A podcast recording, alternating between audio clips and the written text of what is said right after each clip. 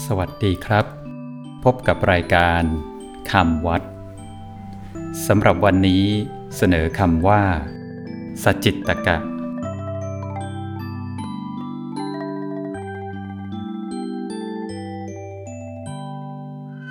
คำว่า สจิตตกะ สะกดด้วยสอเสือ จอจาน สระอิตอเต่าตอเต่า กอไก่ สระอะสจิตตกะคำว่า สจิตตกะ แปลว่า มีจิตคิดทำมีเจตนา มีความจงใจ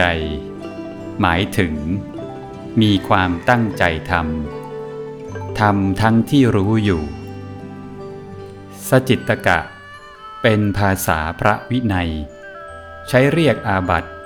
บางสิกขาบท ที่ปรับแก่ภิกษุ ผู้ล่วงละเมิดด้วยความตั้งใจ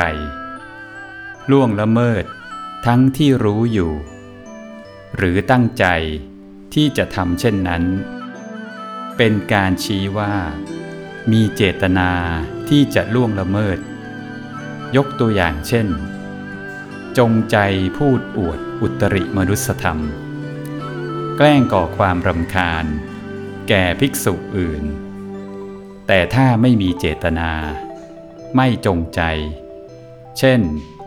อวดอุตริมนุสธรรม ด้วยสำคัญว่า ได้บรรลุ อย่างนี้